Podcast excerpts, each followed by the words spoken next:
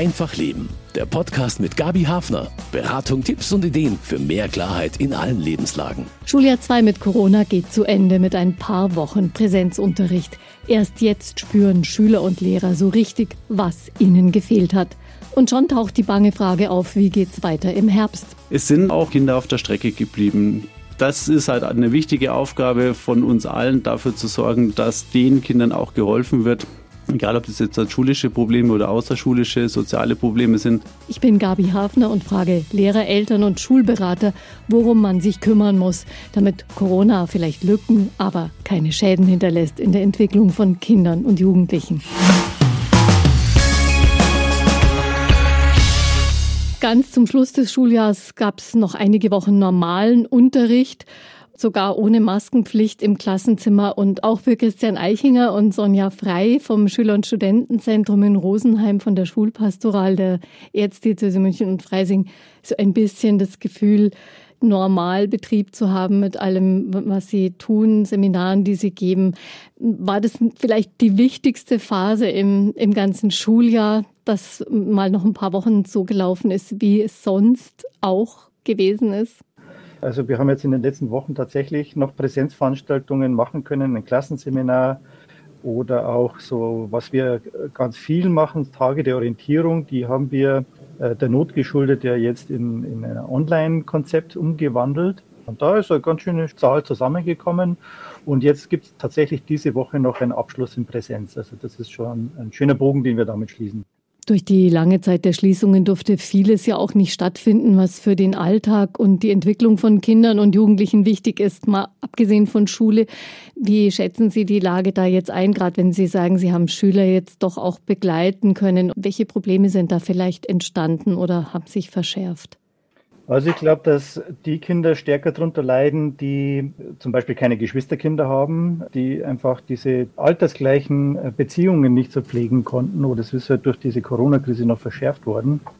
Und die sind vielleicht auch, wenn man jetzt bezogen auf, auf das Lernen und den Erfolg und, äh, und, und diese schulischen Geschichten schaut, dann die Verlierer. Aber wir halten ja ein bisschen so die Fahne hoch für andere Werte, die, die gerade irgendwie nicht so im Schulzeugnis stehen oder sowas oder mit Noten abgebildet werden, nämlich die Frage, wer bin ich, wie finde ich das raus, welche, welche Stärken, welche Fähigkeiten habe, was zeichnet mich aus als Mensch, welche Sehnsüchte, welche Bedürfnisse, welche Träume.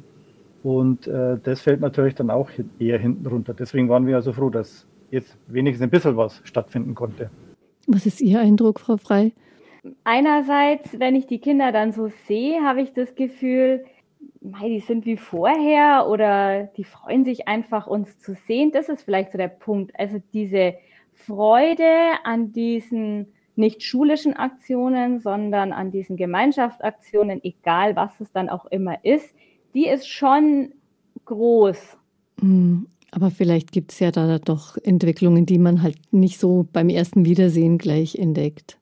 Und ja, das ist ja auch das, was im Schuljahr alles weggefallen ist. Also die Klassenfahrten, diese ganzen Aktionen, das, was an Kultur in der Schule ja sonst da ist, was, was eigentlich der Grund ist, warum man gerne hingeht. Also ähm, diese Dinge fallen ja weg. Die werden ja nicht durch ein, durch, ein, durch ein Sommercamp aufgefangen, wo man jetzt irgendwelche Lerndefizite irgendwie nachholt.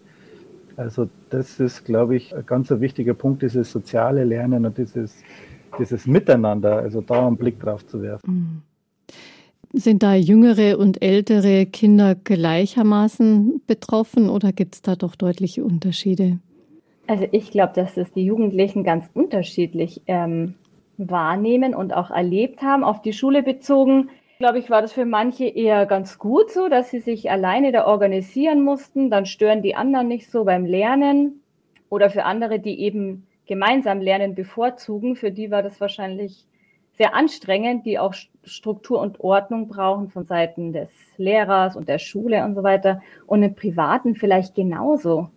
Also manche Jugendliche brauchen einfach diese Peer Group und die großen Gruppen und da irgendwie zusammen abhängen und andere lesen gerne und verbringen auch gerne Zeit alleine oder zu zweit. Also ich glaube, dass es sehr unterschiedlich ist. Aber insgesamt denke ich problematisch bestimmt oder zumindest irgendwie ein Thema, was man berücksichtigen muss.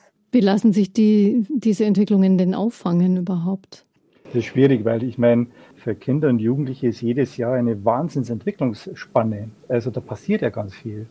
Da, äh, da kriegen zwölfjährige Mädchen das erste Mal die Periode und, und Jungs äh, haben äh, zum ersten Mal Kontakt mit dem anderen Geschlecht, was weiß ich. Also das sind ja alles Dinge, die, die sehr gravierend eigentlich so sind. Da ist jetzt schon einiges irgendwie so ganz anders. Also ich glaube, man muss einfach wirklich jetzt auch in den Ferien Rahmenbedingungen schaffen, wo wieder ein bisschen Normalität ist, wo man dieses Miteinander pflegt, so in den Familien und in diesen Konstellationen, die da gewohnt sind, weil die Eltern äh, oder die Erziehungsberechtigten auch davon betroffen sind und auch viel leisten mussten. Also so ein bisschen mehr Normalität wieder und, und ich will nicht sagen heile Welt, weil das ist ja auch wichtig, dass das thematisiert wird, was da passiert, aber, aber so da einen Fokus drauf zu legen, es geht jetzt nicht um Leistung, es geht jetzt nicht um Lernen, es geht einfach um ein gutes Leben. Wie ihre Bilanz ausfällt und was sich Schulen haben einfallen lassen, um Kontakt zu halten, das hören Sie gleich von der Konrektorin einer Mittelschule. Ich spreche mit Ulrike Hörnes. Digital verbunden bin ich mit ihr nach Traunstein. Sie ist die Konrektorin einer Mittelschule in Traunstein. Welche genau? Von der Franz von Kohlbrenner Mittelschule in Traunstein. Wir haben nur eine, deswegen reicht auch nur Mittelschule. Alles klar. Was macht Ihnen denn gerade die größten Sorgen? Die größte Freude macht mir, dass die Kinder wieder da sind. dass ich nicht digital mit den Kindern sprechen muss, sondern dass ich sie alle, alle wieder im Haus habe. Das war jetzt lang nicht die größte Sorge macht mir momentan, dass der Wechsel von der Grundschule zur Mittelschule sich nochmal wieder verändert hat, dass nochmal deutlich weniger Kinder an die Mittelschule kommen als die Jahre davor, ähm, weil durch Corona die Aufnahmepraxis an den weiterführenden Schulen sich schon dahingehend verändert hat, dass der Elternwille sehr viel stärker gewichtet wird. Und das macht mir insofern Sorge, weil ich befürchte, dass Kinder an weiterführenden Schulen sitzen, äh, für die das einfach zu viel ist und die dann in der siebten oder achten Klasse hier wieder stehen und wir nehmen sie wieder und für Kinder sowas so ein Misserfolg ist, den es einfach nicht bräuchte. Das ist dann auch undankbar für Sie, wenn Sie solche Spätberufenen sozusagen äh, ja. dann gut auch wieder an die Mittelschule bringen sollen. Ja, Wie viele genau. Schüler sind es bei Ihnen? Nur zur Info nochmal. Ungefähr 430. Aber wir, wir ändern uns jeden Tag. Auf einmal stehen wieder zwei Flüchtlingskinder da. Das war vorgestern so. Ähm, auf einmal zieht wieder einer um. Auf einmal meldet sich wieder an aus, einer aus einer weiterführenden Schule. Also rund 430. Also es ist jetzt nicht zu beobachten, dass viele Eltern so sagen, jetzt halten wir mal den Ball flach und lassen das Kind die fünfte Klasse machen an der Mittelschule und dann schauen wir mal, wohin sich's entwickelt. Genau das Gegenteil. Die Eltern wissen, dass der Elternwille im Zweifelsfall entscheidet am Gymnasium oder an der Realschule, wenn sie da entsprechend auftreten. Und das nützen Leute, wo wir sagen, um Gottes Willen, mit diesen Noten, also das kann nur schiefgehen. Aber wie gesagt, der Elternwille zählt. Bei den Schülern, die Sie schon an Ihrer Schule haben, haben Sie da inzwischen jetzt ein Bild, wie es den einzelnen Schülern und Schülerinnen geht und wie es so mit ihrem Lernstand und der Arbeitshaltung aussieht? Hat die kurze Zeit jetzt in Präsenz schon gereicht, um da wirklich einen Überblick zu haben? Es ist wirklich sehr unterschiedlich, wie die Kinder dieses Corona verdaut oder verkraftet haben. Äh, ich unterrichte äh, mehrere Stunden in einer sechsten Klasse, Deutsch, Sachkunde und Musik. Mit den Kindern hatte ich auch immer digital Kontakt und da kann ich das jetzt ganz gut beobachten. Also es gibt wirklich ein paar Kinder, die durch das Digitale sehr selbstständig geworden sind und die auch durch das, dass sie manchmal mehr wussten als ich, wir wollen einen Filmausschnitt anschauen, wie teile ich den Bildschirm? Und wenn dann das der Felix gewusst hat oder so, hat er sich total gefreut und hat sich wieder irgendwas überlegt, was er da technisch bringen kann. Also manche Kinder haben in der Richtung wirklich profitiert. Kinder, die strukturiert sind, haben mit der Situation sehr gut umgehen können. Die Klassenlehrerin und ich, wir haben die Kinder wöchentlich einmal kommen lassen und haben ihnen eine Mappe mitgegeben und haben sie zusätzlich mit Material in Teams versorgt und mit dem Unterricht.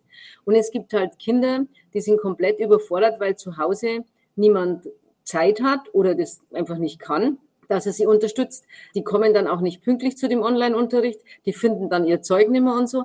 Also die fallen hinten runter. Wir haben uns wirklich bemüht, jeden da bei der Stange zu halten, aber es ist wirklich schwer. Aber Sie haben die Kinder tatsächlich einmal in der Woche gesehen. Auch. Wir haben die Kinder einmal in der Woche, also live gesehen und ähm, dreimal, das ist mir mal irgendwann eingefallen, habe ich zu der Lehrerin gesagt, fahren wir halt hin. Und dann haben wir uns einen Rundweg ausgedacht, wie wir jedes dieser 19 Kinder zu Hause besuchen. Und dann standen die mit der Mappe vor der Haustür und haben uns die dann überreicht und wir haben die neue Mappe hingegeben. Und man hat direkt das Gefühl gehabt, auch die Eltern haben so ein Bedürfnis, ein persönliches Gespräch zu führen. Also das war wirklich, die haben sich so gefreut und ich habe jetzt schon das Gefühl, wir haben jetzt auch ein näheres Verhältnis zu den Kindern, weil wir wissen jetzt bei jedem, wie und wo der wohnt zum Beispiel. Und wir waren da und die Kinder fühlen sich da ein bisschen geehrt, wenn da die Lehrerinnen kommen. Ja. Also normalerweise wäre das vielleicht eher ein Angsttermin, wenn da ja. plötzlich die Lehrerin vor der Tür steht, aber es war jetzt echt ein freudiges Ereignis, höre ich. Genau, es war ein freudiges Ereignis, dass mal was anderes ist als wie Corona und man sitzt um 8 Uhr vor dem Bildschirm, um 10 Uhr wieder, um halb zwölf wieder. Wie gelassen oder angespannt blicken Sie aufs nächste Schuljahr? Also meine Sorgenkinder sind die siebte und achte Klasse, weil die schon im, im ersten Lockdown, die waren am wenigsten von allen in der Schule. Ein Achtklässler, der ganz wenige Wochen in dem Schuljahr da war und der nächstes Jahr Abschlussprüfung macht und eine Lehrstelle finden soll. Also das sind wirklich meine Sorgenkinder, wie wir die A wieder an den Alltag gewöhnen und wie wir B diese Berufsfindung so unterstützen, dass das gut läuft. Weil sie kriegen auch nicht überall jetzt ein Praktikum wegen Corona und so. Also es sind so zusätzliche Schwierigkeiten, wo es die Kinder schon im Alltag schwierig genug haben. Was für Vorkehrungen, was für Pläne haben Sie da schon oder was für Ideen, wie Sie damit umgehen werden? Also es gibt ein paar Sachen. Das eine ist diese Aktion Brücken bauen vom Kultusministerium. Da kriegt man so zusätzliche Lehrerstunden. Da kann man dann bestimmte Stunden differenzieren. Das heißt, der Lehrer kann in Mathe sagen, ich habe einen Kollegen dazu, der nimmt die vier Schwächsten oder auch die vier Besten mit sich und macht mit ihnen extra was und füllt da gezielt Lücken auf. Das geht in manchen Fällen, hilft es sicher weiter. Die Mittelschulen haben seit ein paar Jahren schon Berufseinstiegsbegleiterinnen. Das ist wie ein Sozialpädagoge, den man an der Mittelschule hat, der, aber diese Sozialpädagogen kümmern sich speziell um den Berufseinstieg und sind da wirklich nah an den Kindern dran, dass die mit denen einzeln den Lebenslauf schreiben, die eine Bewerbung schreiben, mit denen das Telefonat führen. Da, wo der Lehrer einfach sagt, ich kann es mit zwei machen, aber mit fünf schaffe ich das nicht mehr. Wo ich glaube, dass das schon einfach eine Erleichterung bringt. Und dann setze ich einfach drauf, dass die Kinder ihren Alltag zurückkriegen, dass die so normal wie möglich in die Schule gehen können und einfach lernen, es geht, es geht gut weiter. Und da muss man halt auch auf die Lehrer schauen, weil die Lehrer sind auch verschieden belastet durch Corona. Wenn der Lehrer nicht stabil ist, kann er mit den Kindern nicht gut umgehen. Also auf das ist halt auch mein großes Augenmerk, dass ich meine Kollegen sehr genau anschaue und viel mit ihnen spreche. Mhm, also die Belastung der Lehrer. Haben Sie denn genug Lehrer? Und wenn Sie sagen, Sie können zusätzliche Lehrerstunden bekommen, gibt es dann überhaupt die Lehrer, die diese Stunden auch leisten? Weil man hört von der Mittelschule ja schon immer sehr die Klage, viel zu wenige Lehrerinnen und Lehrer. Also der Lehrermangel ist eklatant und wird in den nächsten Jahren noch mehr.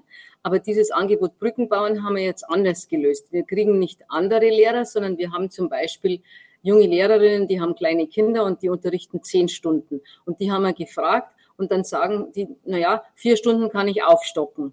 Und dann ist es ein kurzer Weg und dann ist es effektiv. Wenn ich jetzt einen Fremden einarbeiten soll und zu den Kindern sage, da kommt jetzt ein neuer Herr Huber oder so, das ähm, wäre nicht so nützlich, wie wenn sie die Leute schon kennen.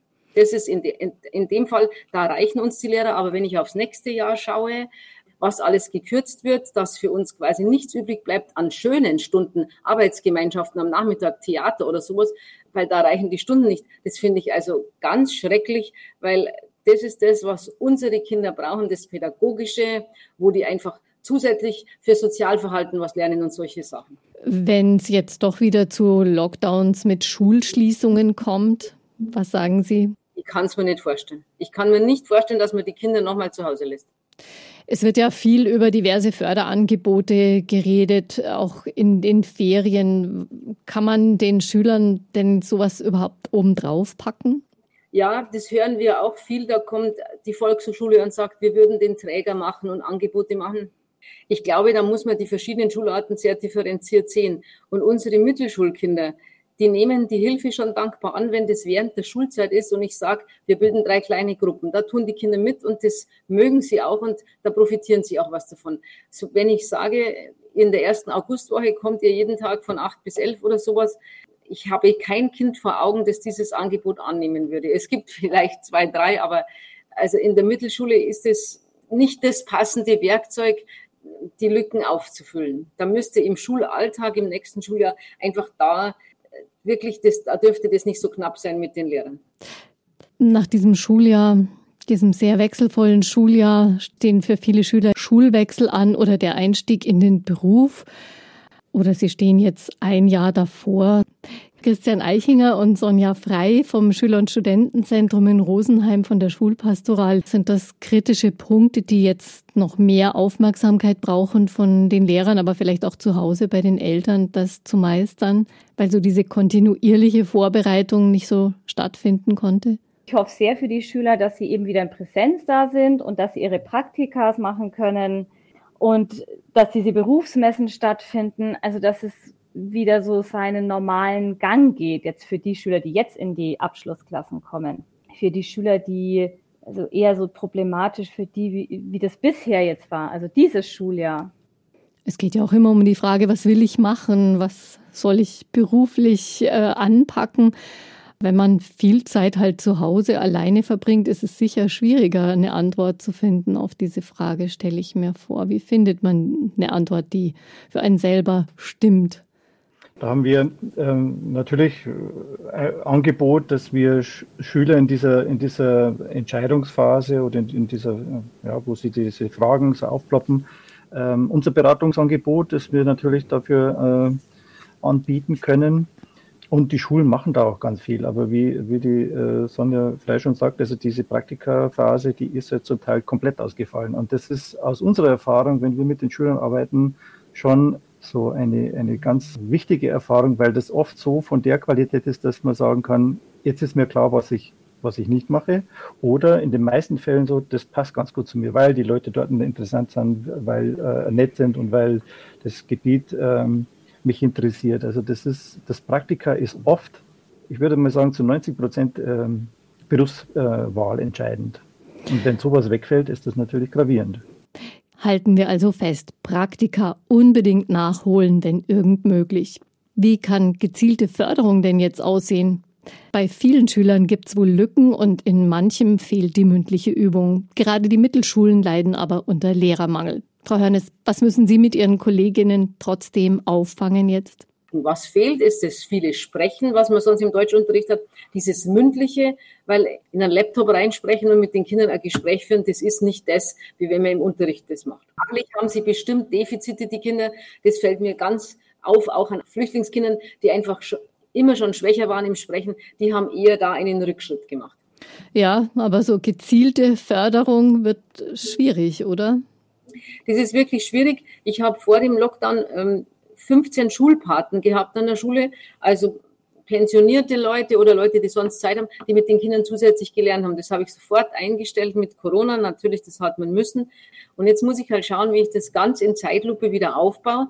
Und wenn es irgendwie geht, mache ich jetzt diese Förderung während der Unterrichtszeit, weil das zusätzlich für die Kinder, es funktioniert einfach so schlecht. Weil die jetzt auch eine Menge Leben aufzuholen haben. Genau. Wer Lust hat, Schulpatin oder Schulpate zu werden und Schüler da gezielt zu unterstützen, unbedingt melden bei der Mittelschule in der Nähe. Ja, also das ist wirklich eine gute Sache und die Kinder sind so froh um einen persönlichen Bezug zu einem Erwachsenen, der einfach die Stunde Zeit für das Kind hat und da geht es ums Lernen, aber genauso um das, dass das Kind erzählt, ich fürchte mich, dass ich die Probe unterschreiben lasse oder also dass sie einfach einen haben zum Sprechen. So viele Kinder haben niemand, der sich in Ruhe zu Hause, zu Hause mit ihnen austauscht. Haben Sie einen Tipp oder einen Wunsch, was Eltern jetzt tun können, wenn sie ihre Kinder unterstützen möchten, ihre Kinder oder Jugendlichen? Also ich kann nur für die Mittelschule sprechen. Das eine ist, dass die Noten, die jetzt in, in diesem Schuljahr bis zum Juli erzielt werden, nicht auf die Goldwaage gelegt werden. Wir haben ein Schulsystem, wo überall ein Anschluss besteht. Also ist, kein Kind hat verloren, wenn es auf der Mittelschule ist. Man muss das nächste Schuljahr anschauen, man kann immer noch auf den M-Zug wechseln. M Zug, mittlere Reifezug. Das wäre ich gerade in einer Tour gefragt von den Sechsklassen. Wenn ich heuer nicht in den M-Zug gehen kann, dann kann ich da nie mehr hingehen. Man kann nach jedem Schuljahr in den M-Zug einsteigen. Du hast nichts verpasst. Man kann jedes Jahr einsteigen, wenn man den Notenschnitt dann erfüllt. Ja. Also Noten nicht auf die Goldwaage legen, noch was, was Sie den Eltern gern sagen möchten. Ein offenes Ohr für die Kinder haben. Ich habe großes Verständnis für den Stress, den die Eltern haben und für das, was sie auch Nachteile durch Corona hatten und so. Aber einfach hinhören, äh, wo bei den Kindern ein Bedarf ist, wo ein Problem ist und dann ins Gespräch kommen, dann sich bei der, bei der Schule melden. Die Lehrer sind wirklich gesprächsbereit. Die Lehrer können eine weitere Beratungsstelle empfehlen. Wenn Sie einen Wunsch frei hätten fürs nächste Schuljahr, was wäre der? genügend Lehrerstunden, dass die Kinder auch schöne Stunden wie äh, Arbeitsgemeinschaften zusätzlich haben können, weil für Kinder ist es einfach so wichtig, miteinander zu spielen, Theater zu spielen, andere Sachen und Sport zu machen, Mädchenfußball und solche AGs zu machen. Also das, da wäre ich so froh, wenn wir da zehn Stunden mehr hätten. Das würde mir große Freude machen. Vielen Dank für das Gespräch, für Ihre Erfahrungen. Zuletzt waren sie wieder unterwegs. Ganze Schulklassen, die zum Ende des Schuljahres Ausflüge machten und auf Bahnsteigen oder Plätzen lebhafte Knäuel bildeten. Solche Aktivitäten konnten ja früher im Schuljahr nicht stattfinden. Auch kreative Schulfächer wie Werken oder Musik kamen viel zu kurz. Meistens jedenfalls, denn manche Schulen haben sich eben etwas einfallen lassen. Auch das kreative Arbeiten im Werkunterricht an der Schule fiel dem Distanzunterricht lange Zeit zum Opfer. Aber Viktoria Hamburger, Kunst- und Werklehrerin an der Maria-Ward-Realschule St. Zeno in Bad Reichenhall, dachte sich eine Alternative aus. Also ich habe einen Riesenhaufen Ton in meinem Werkraumlager, den ich natürlich nicht loswerde im Distanzunterricht. Und deshalb hatte ich ganz viel Ton vorrätig. Deshalb haben meine Kollegin und ich uns überlegt, wir machen was Praktisches, was die Schüler wirklich daheim machen können. Und ähm, die Schüler konnten sich auf der Internetplattform Mebis Anleitungen runterladen ähm, die ich selber gezeichnet habe und konnten dann zu bestimmten Zeiten an die Schule gehen, konnten sich Werkzeuge mitnehmen und haben dann einen Klumpen Ton mit nach Hause bekommen. Ton to go hieß die Aktion. Die Kinder sollten Monster aus dem Ton formen und dabei wollten auch oft die Eltern mitmachen. Ja, also ich habe ganz tolle Monster bekommen und ähm, das Schöne war auch, dass mir eine Mutter, die hat dann auch geschrieben, dass das total nett war, weil sie als Familie da saßen und zusammengetöpfert haben. Für dieses besonders kreative Angebot während des Distanzunterrichts hat die bischöfliche Schule sogar eine Auszeichnung vom Kultusministerium bekommen. Denn die Tonstation sorgte auch für Kontakte zur Schule und sozialen Austausch bei den Kindern, aber auch zwischen Schule und Eltern geben. Also ich habe relativ viele Schüler oft gesehen und auch viele Eltern. Die Station war vormittags geöffnet von neun bis zwölf da waren die Kinder ja oft in Videokonferenzen und deshalb sind die Eltern gekommen und haben dann die Sachen abgeholt. Und die haben dann oft erzählt, wie es den Kindern geht. Und die haben sich sehr gefreut über die Tonstation, weil es einfach auch seine Familiengeschichte war, wo dann alle mitarbeiten konnten. Auch nach Ostern konnte die Schule wegen der besonders hohen Inzidenzen im Landkreis immer noch nicht öffnen. Die Werklehrerin startete ein neues Projekt für zu Hause und rief einen Baumhauswettbewerb aus wo die Schülerinnen und Schüler sich Material auch bei mir an der Station abholen konnten und dann ein Baumhaus bauen sollten. Also ich habe dann wahnsinnig schöne Baumhäuser gekriegt mit wahnsinnig vielen Details. Also da waren dann Leiter dabei, die aus einzelnen Stücken gesägt wurden. Und sie sollten was Besonderes gestalten. Also viele haben dann Flying Fox genommen oder es gab auch Partnerarbeiten, wo zwei Freundinnen zwei Baumhäuser miteinander verbunden haben. Also ich war so überwältigt von diesen Details. Es war also wirklich Wahnsinn. Und auch bei den Miniaturhäusern war manchmal die ganze Großfamilie an der Werkelei beteiligt. Hauptsache mal weg vom Bildschirm. Ja, also meine Kollegen und ich fanden es wichtig, dass sie eben auch viel mit den Händen machen. Also das ist unserer Meinung nach schon sehr wichtig, dass sie nicht nur vom Bildschirm sitzen, sondern eben auch was mit den Händen tun. In den letzten Wochen freute sich die Kunst- und Werklehrerin Viktoria Hamburger darüber, dass sie ihre Schüler an der Maria-Ward-Schule St. Zeno wieder live begleiten konnte bei ihren Werkarbeiten. Und das wünscht sie sich natürlich auch für das neue Schuljahr. Schule, wie geht's weiter? Was braucht mehr Aufmerksamkeit im neuen Schuljahr? Auch Christian Eichinger und Sonja Frei vom Schüler- und Studentenzentrum Rosenheim haben da ihre Erfahrungen gemacht. Es ist auch durch kreative Angebote, die manche Schulen sich ausgedacht haben, dann doch sozialer Kontakt entstanden. Warum ist Schule als sozialer Erfahrungsraum so wichtig für die Kinder und Jugendlichen? Also zunächst einmal ist es äh, ein Ort, wo Schülerinnen und Schüler Gleichaltrigen begegnen. Das ist ein ganz wichtiges äh, Moment, weil da geht es ja auch um sich vergleichen, aneinander messen, miteinander die gleichen Themen erleben, sich da auch irgendwie sozusagen zu verorten, wie bin ich, wer bin ich, wie ticke ich und so. Und das, das ist ja das, klassische Peer Group Modell. Wenn die Schüler dann zu Hause sitzen, äh, fällt ja das weg. Das heißt, der Aufwand für Schülerinnen und Schüler bei, bei Distanzunterricht oder wenn, wenn gar nichts stattfindet, ist ja viel größer, dass sie sich irgendwie mit Gleichaltrigen umgeben. Und das kostet dann erst einmal Kraft. So, diejenigen, die sich da eher ein bisschen schwer tun, unsicher sind, die haben natürlich dann erst einmal eine große Not. Und es wird wahrscheinlich eher noch wichtiger werden. Ist es ja so, dass ich sage immer, das Engagement von Schülern an der Schule, sei das jetzt als Klassensprecher oder als Streitschlichter oder im Schulsanitätsdienst und was es alles an Workshops und AKs gibt, das ist ja ein wichtiges äh, Feld, wo man so seine eigene Selbstwirksamkeit austestet und erlebt. Schon was ganz was Wichtiges für die Entwicklung der Persönlichkeit. Ja, ich dachte jetzt gerade noch an die kleineren Kinder. Ich glaube, der Christian hat auch eher so von den größeren geredet. Ich habe das auch so erlebt, auch als Mutter, dass da natürlich auch die Eltern eine ganz große Rolle spielen. Also weil die Kinder sich ja noch gar nicht so, die spielen ja mehr miteinander und tauschen sich nicht so aus. Also man kann natürlich schon sagen, ja, du kannst mit deiner Freundin dann einmal in der am Tag oder alle zwei Tage mal so eine Videokonferenz machen. Aber die Kinder erleben sich ja durchs Spielen und durchs Tun und weniger durchs Miteinander sprechen. Also die jüngeren Kinder, die können das, glaube ich, gar nicht so mit diesen neuen Medien kompensieren, sondern die brauchen einfach das, den Kontakt, das Erleben. Und wenn da die Eltern irgendwie dahinter waren und geguckt haben, dass zumindest ein Kind irgendwie zum Spielen da ist, war das von Vorteil, wobei dann andere Eltern oder Familien, wo vielleicht auch die Angst größer war, sich zu infizieren oder dass man Angehörige ansteckt, die dann eher alleine waren. Und für die Kinder ist es schon teilweise schwierig zurückzukommen in den Schulalltag, auch dieses dann wieder mit diesen ganz vielen Kindern umgeben zu sein. Also habe ich jetzt persönlich auch erlebt, dass der Wiedereinstieg da gar nicht so einfach ist, sich dann wieder in dieser Gruppe auch zu orientieren oder da seinen Platz zu finden glaube, dass das für jüngere Kinder auch eine große Herausforderung ist. Also so ein ganz einfaches Weiter, so ist es einfach nicht nach dieser Unterbrechung. Da wird man auch vielleicht von, äh, von Elternseite, aber vielleicht auch von Schulseite doch stärker drauf schauen müssen, dass da alle auch da wieder ihren Anschluss kriegen. Die Leistungsgeschichte steht sehr im Vordergrund.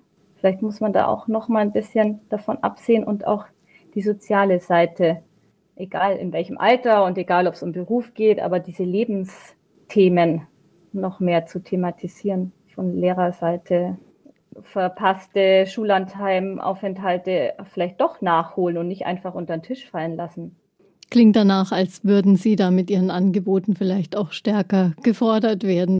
Nach der Musik geht es nochmal in eine Schule nach Lengries mit Beobachtungen des Direktors und von einer engagierten Mathelehrerin. Und das war total schön. Also ich unterrichte selber auch eine fünfte Klasse und das waren Kinder, die hatte ich das ganze Jahr nur mit Maske erlebt. Und jetzt zum allerersten Mal mit kompletter Mimik ohne Maske, das war, war ganz, ganz toll und die haben sich auch riesig gefreut und, und es ist ein äh, ganz anderes Unterrichten, weil man auch direkt viel spontaner reagieren kann und die, die Schülerinnen sind viel befreiter auch hier im Unterricht aufgetreten. Für Christoph Beck, Direktor des katholischen St. Ursula Gymnasiums in Lengries, hatte das Corona-Schuljahr ein Happy End. Wie es dann im September weitergeht, wird davon abhängen, wie das Kultusministerium die Inzidenzzahlen und vielleicht neue Richtgrößen wertet. Idealerweise wäre es so, dass wir tatsächlich komplett mit Präsenzunterricht durch äh, alles wieder anfangen können. Vor allem, weil auch wieder neue Schülerinnen kommen. Und man möchte natürlich, dass die, die Kleinen, dass, dass die direkt im Präsenzunterricht eingebunden sind. Das ist für die Kinder und für uns viel, viel besser, wenn, wenn wir sie hier vor Ort haben. Beim Lernen zu Hause hatten viele keine optimalen Bedingungen. Der Einstieg ins neue Schuljahr soll deshalb nicht zu hart werden, auch für die höheren Klassen. Und da werden wir uns dann darauf einstellen, dass wir in den, in den ersten Wochen da vielleicht sogar einen gesonderten Stundenplan machen. Das müssen wir aber jetzt wirklich erst abwarten, was die Lernstandserhebungen ergeben. Und dann werden wir auch in den Fachschaften natürlich besprechen, was, was zu tun ist, damit das einheitlich abläuft, damit dann wirklich jeder auch die, die gleichen Möglichkeiten geboten bekommt. Mit dem Stoff sind die Lehrer am St. Ursula Gymnasium trotz der langen Schließungen gut durchgekommen. Das ist auch der Eindruck von Mathematiklehrerin Tamara Höcherl. Also was die Leistungen angeht, würde ich sagen, die Bilanz ist völlig normal. Wir haben ja jetzt diese Lernstandserhebungen am Ende des Schuljahres. Das ist also der typische Effekt. Natürlich ist am Ende des Schuljahres vieles vergessen worden, was äh, im Laufe des Schuljahres unterrichtet worden ist. Aber es sind eben nicht nur die Sachen vergessen worden, die zwischen Januar und März unterrichtet wurden, sondern auch Sachen, die im September und Oktober bei vollem Präsenzunterricht unterrichtet wurden. Aber äh, es ist auch ganz vieles da an Grundlagen und wenn man in einem, in einem normalen Schuljahr so eine Lernstandserhebung über den Jahresstoff durchgeführt hätte, dann wäre da, glaube ich, nicht viel anderes rausgekommen. Mit Sorge betrachtet die Lehrerin allerdings psychische Auffälligkeiten bei nicht wenigen Schülerinnen, die sich durch die Vereinzelung während des Distanzunterrichts womöglich verschärft haben. Es gab definitiv mehrere Schülerinnen, die unter dieser sozialen Vereinzelung gelitten haben und zum Teil auch psychische Probleme entwickelt haben. Ich bin im Grunde total entsetzt, wie häufig die sind. Also, dass wir vor Corona wohlgemerkt, ab einer gewissen Altersstufe, dass da quasi in jeder Klasse sowas wie Magersucht, selbstverletzendes Verhalten, äh, Depressionen und so weiter auftritt. Ich, ich vermute, dass es wirklich daran liegt, dass einfach unsere Gesellschaft dieses höher, schneller, weiter, schöner, reicher, besser äh, unglaublich zelebriert in so Bereichen wie, was kann ich mir leisten, was habe ich alles, was erlebe ich alles Tolles, dass dieses zusätzlichen Druck erzeugt, den es früher nicht so gab. Schule, wie weiter? Darüber machen sich auch viele Eltern natürlich Gedanken und auch Stefan Hager. Er ist Landesvorsitzender der katholischen Elternschaft in Bayern. Ein zweites besonderes Schuljahr ist fast zu Ende. Werden die Sommerferien denn anders als sonst? Weil viele Eltern vielleicht denken, da sollen jetzt Lücken aufgeholt werden oder sowas. Also ich denke, die Ferien sind in erster Linie da zur Erholung. Und es sollte auch dieses Jahr bei den Sommerferien so sein. Es gibt ja diese Brückenkurse, die ja als Angebot dienen. Die sind ja in aller Regel dann ganz bewusst auch am Anfang oder Ende der Ferien gelegt, sodass also mindestens vier Wochen Ferien dann auch am Stück, also wirklich als Erholungsphase dienen können.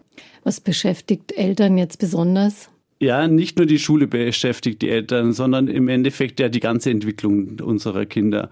Da ist natürlich die Sorge, wie, wie geht's in der Schule weiter, aber auch das Außerschulische. Äh, Gerade auch in der Zeit, wo kein Sport, kein, kein Musikunterricht stattfinden konnte, konnte auch das Treffen mit Freunden stark reglementiert war. Da macht man sich schon Sorgen, wie, wie entwickeln sich denn die Kinder? Oder auch wenn die Kinder schon ein bisschen größer sind, es fehlen die ganzen Partys, die ganzen Freizeitaktivitäten waren ja doch sehr eingeschränkt als Eltern ist man da immer in der Sorge, dass halt die Kinder sich möglichst gut entwickeln.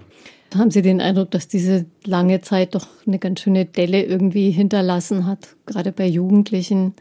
Also ich glaube, dass gerade den Jugendlichen da durchaus ein Stück Jugend genommen worden ist. Und in der Altersstufe fehl, fehlt da was, was auch schwer zum Aufholen ist. Das ist bei kleineren vielleicht nochmal anders. Die haben eher doch die Chance. Aber gerade bei den Jugendlichen sehe ich das wirklich schon als Problem, weil eben diese Aktivitäten, die sonst in dem Teenageralter halt auch mit dazugehören, einfach nachmittags mit Freunden an See fahren und so weiter, das konnte einfach nicht, nicht sein. Und da ist es, glaube ich, schwierig, das wieder aufzuholen. Gibt es denn konkrete Forderungen aus der Elternschaft, was jetzt gerade Angebote, die Schule machen kann, betrifft und äh, was das nächste Schuljahr betrifft? Also wir fordern, dass die Sommerferien und die Sommerzeit jetzt halt intensiv genutzt wird, um alle erdenklich möglichen Sachen getan werden, damit die Schule im Herbst auch offen bleiben kann. Mir fallen spontan natürlich das Thema Raumlüfter ein die ja zwar nicht überall sinnvoll eingesetzt werden können, aber durchaus bestimmt an, an Teilen und auch da noch nicht alles ausgeschöpft ist, aber auch andere äh, Möglichkeiten müssen jetzt einfach in den Ferien genutzt werden, dass das wirklich nicht wieder so passiert, dass die Schulen gleich wieder geschlossen werden. Weil wir wissen alle, dass es am besten einfach im Präsenzunterricht klappt und der Distanzunterricht und Wechselunterricht halt nur Notlösungen sein können. Die Ansage war ja im letzten Sommer eigentlich auch schon, dass man möglichst die Schulen unbedingt offen halten will. Das hat überhaupt nicht lange äh, überdauert. Sind Sie zuversichtlich, dass das diesmal besser klappen kann? Man hat inzwischen auch viele, viele Sachen gelernt und äh, hat Erfahrungen sammeln können ich denke, man muss aufpassen, auch äh, diese Richtzahlen, die jetzt halt genannt werden, zurzeit richtet man sich ja stark an die Inzidenzen. Inzwischen ist ja da so ein kleines Umdenken auch passiert, dass man durchaus auch mehr die Belegung der Intensivbetten äh, mit betrachten möchte und auch die Zahl der schon Geimpften und der Genesenen. Das bleibt spannend, wie das wirklich dann umgesetzt wird, aber ähm, Es wäre schön eben, wenn man die Sommerzeit jetzt einfach nutzen würde, sich entsprechend da gut vorzubereiten. Man kann vielleicht auch mal Ausweichsräume irgendwie suchen, damit eben das besser von dem Raumangebot geht. Wie entspannt blicken Sie so insgesamt auf das nächste Schuljahr? Also es ist natürlich schon die Sorge, äh, dass es ähnlich werden könnte wie letzten Herbst. Aber ich habe die Hoffnung, dass es irgendwie einfach aufgrund der, der Erfahrung jetzt auch einfach die ganze Krise etwas besser gemeistert wird. Es gibt viele, die das wirklich gut gemeistert haben, sieht man ja auch an den Abiturnoten, die sind ja sehr, sehr gut ausgefallen. Auch andere Abschlüsse, auch von der vierten Klasse, Übertrittsquote ist sehr gut. Es sind aber auch, und das darf man nicht vergessen, Kinder auf der Strecke geblieben das ist halt eine wichtige Aufgabe von uns allen, dafür zu sorgen, dass den Kindern auch geholfen wird, egal ob das jetzt schulische Probleme oder außerschulische soziale Probleme sind, dass sie durch äh, Jugendämter, äh, Familienhilfen und so weiter unterstützt werden, dass da eben möglichst geringe bleibende Schäden dann wirklich auch da sind. Wie steht es denn eigentlich mit Möglichkeiten auch für individuelle Hilfe für Schüler, die vielleicht psychisch labiler geworden sind oder die nicht mehr so gut reinfinden, auch eben in das Soziale im, im Schulgefüge? Das heißt ja, sämtliche Beratungsstellen, sämtliche Angebote, Therapieangebote seien jetzt sehr überlaufen. Was gibt es da für Möglichkeiten? Also zum einen gibt es äh, sehr engagierte Lehrkräfte, die, die einfach aufgrund ihrer Persönlichkeit da äh, ohnehin schon unterwegs sind und die natürlich jetzt viel zu tun haben.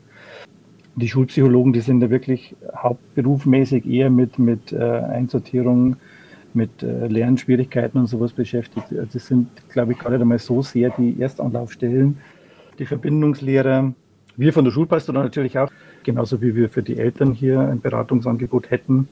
Und ansonsten ähm, habe ich das schon auch mitbekommen, dass die Kinder- und Jugendpsychiatrie, das ist ja in Bayern auch ein relativ unterfinanziertes äh, Bereich, äh, einfach voll sind. Also diese die, die langen Wartezeiten, die man dann hat, oder auch die Plätze, also psychosomatische Kliniken sind dicht. Da braucht es, glaube ich, auch ein bisschen so diesen Blick von Seiten der Schulen, wer da äh, gefährdet ist oder wer da wirklich Unterstützung braucht, um das dann auch in einem Netzwerk weiter zu vermitteln, dass man dann auch ganz schnell auf kurzem Weg da Angebote fahren könnte oder, oder vermitteln könnte. Also es lohnt sich auf alle Fälle, das zu versuchen. Es gibt Wege auch von Elternseite, wenn man da das Gefühl hat, das läuft jetzt einfach nicht gut. Mein Kind hat Schwierigkeiten und es ist anders, als, als es zuvor war. Wie würden da die Schritte ausschauen, da Unterstützung zu bekommen für das Kind und auch für sich vielleicht? Also auf Schule bezogen würde ich äh, auf jeden Fall erstmal die Klassenlehrerin, Klassenlehrer, Klassenlehrerin ansprechen. Wenn dann Vertrauen da ist, um mögliche nächste Schritte, um das zu beurteilen, was ist denn überhaupt los? Sind es die schulischen Leistungen? Ist es das Soziale? Also ich würde versuchen, so eine Haltung als Eltern an den Tag zu legen, mich zu informieren, das nicht zu verdrängen, sondern eben nachzuforschen, und herauszufinden, was kann ich denn tun? Was gibt es eine Schulsozialarbeiterin an der Schule? Ich glaube eher das Problem ist, dass viele sich dann zurückhalten oder das nicht ernst nehmen oder sich schämen. Also einfach sich trauen, das zu thematisieren. Vielleicht auch bei anderen Eltern, weil die das gleiche erlebt haben. Und dann denke ich, dass da schon Lösungen gibt und Wege und dann auch eventuell Termine bei Psychologen. Man muss es erstmal benennen. Mhm. Und hinschauen und zulassen, genau. dass da eben was sich verändert genau. hat. Genau. Mhm. aktiv einfach fragen, äh, Kinder, wie habt ihr das gerade erlebt oder wie ist denn das für dich jetzt gerade? Und man selber das benennt, da sagt mich irritiert das auch und ich weiß auch nicht, wie das weitergeht. Also dass man das auch äh, so in diesem geschützten Rahmen auch zur Sprache bringt, weil nur das, was auf den Tisch kommt, im wahrsten Sinne des Wortes, kann dann auch irgendwie verwandelt werden oder verzerrt werden. Also ganz, ganz schwierig, finde ich, die Situation, wenn man es nicht thematisiert. Also mhm. man kann ja dann vielleicht irgendwie Formen finden, wo das geht, dass man Bilder malt oder, oder sich irgendwie kreativ damit beschäftigt, dass es eine Ausdrucksform bekommt, dass das, was da ist, einfach auch in Erscheinung treten darf. Und da haben die Eltern halt tatsächlich die besten Chancen, das aus ihren Kindern rauszulocken. Es reicht ja auch schon, wenn man einfach sich einfach in den Arm nimmt und kuschelt und, und damit Geborgenheit signalisiert. Das glaube ich, das gibt wahrscheinlich mehr äh, ohne Worte als jetzt mit Worten. Wie geht's weiter mit der Schule? Für viele mit einer Sommerschule in den letzten beiden Ferienwochen. Das wäre jedenfalls der Plan des Kultusministeriums, dass möglichst viele Schulen so ein Angebot einrichten, um Corona-Lücken zu schließen. Meine Gäste in der Sendung Sonja Frei und Christian Eichinger vom Schüler- und Studentenzentrum Rosenheim. Was halten Sie von so einer Sommerschule?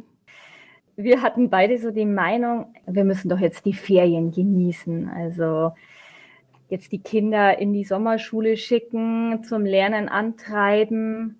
Das kann meiner Meinung nach auch schlecht auf die Stimmung sich auswirken. Also dann sind die Ferien quasi verdorben.